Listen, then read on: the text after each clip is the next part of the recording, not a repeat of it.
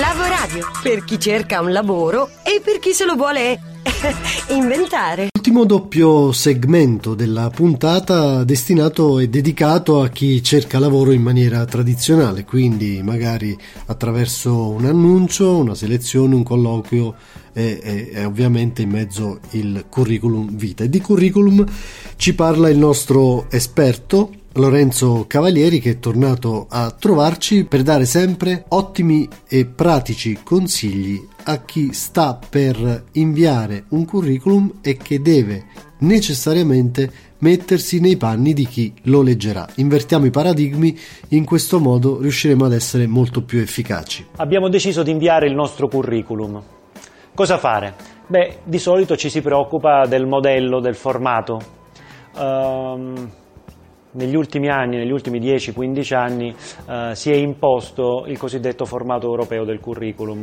Tutti sappiamo che è un documento non particolarmente efficace perché è un documento freddo, asettico, eh, compilativo, eh, equivale un po' a raccontare la nostra vita professionale con una carta d'identità, eh, compilando i campi di una carta d'identità.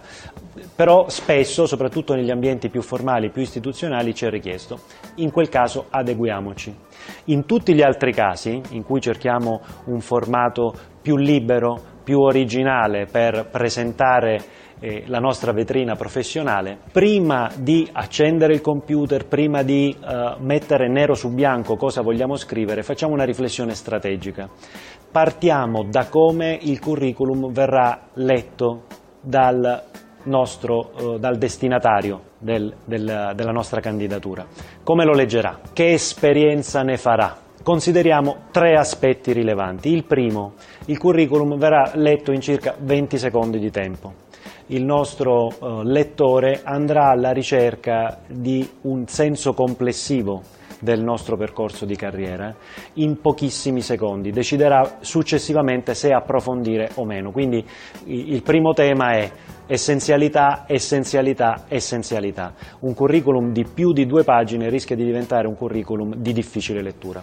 Secondo tema, il nostro lettore cerca um, una traiettoria, un filo rosso, una direzione di carriera. Dobbiamo quindi preoccuparci che nel curriculum eh, emerga chiaramente il senso di un eh, percorso coerente, di uno sviluppo di carriera. Terzo aspetto, il nostro lettore eh, consumerà avidamente il nostro curriculum con due interrogativi egoistici nella testa uh, questa persona cosa potrebbe fare per me?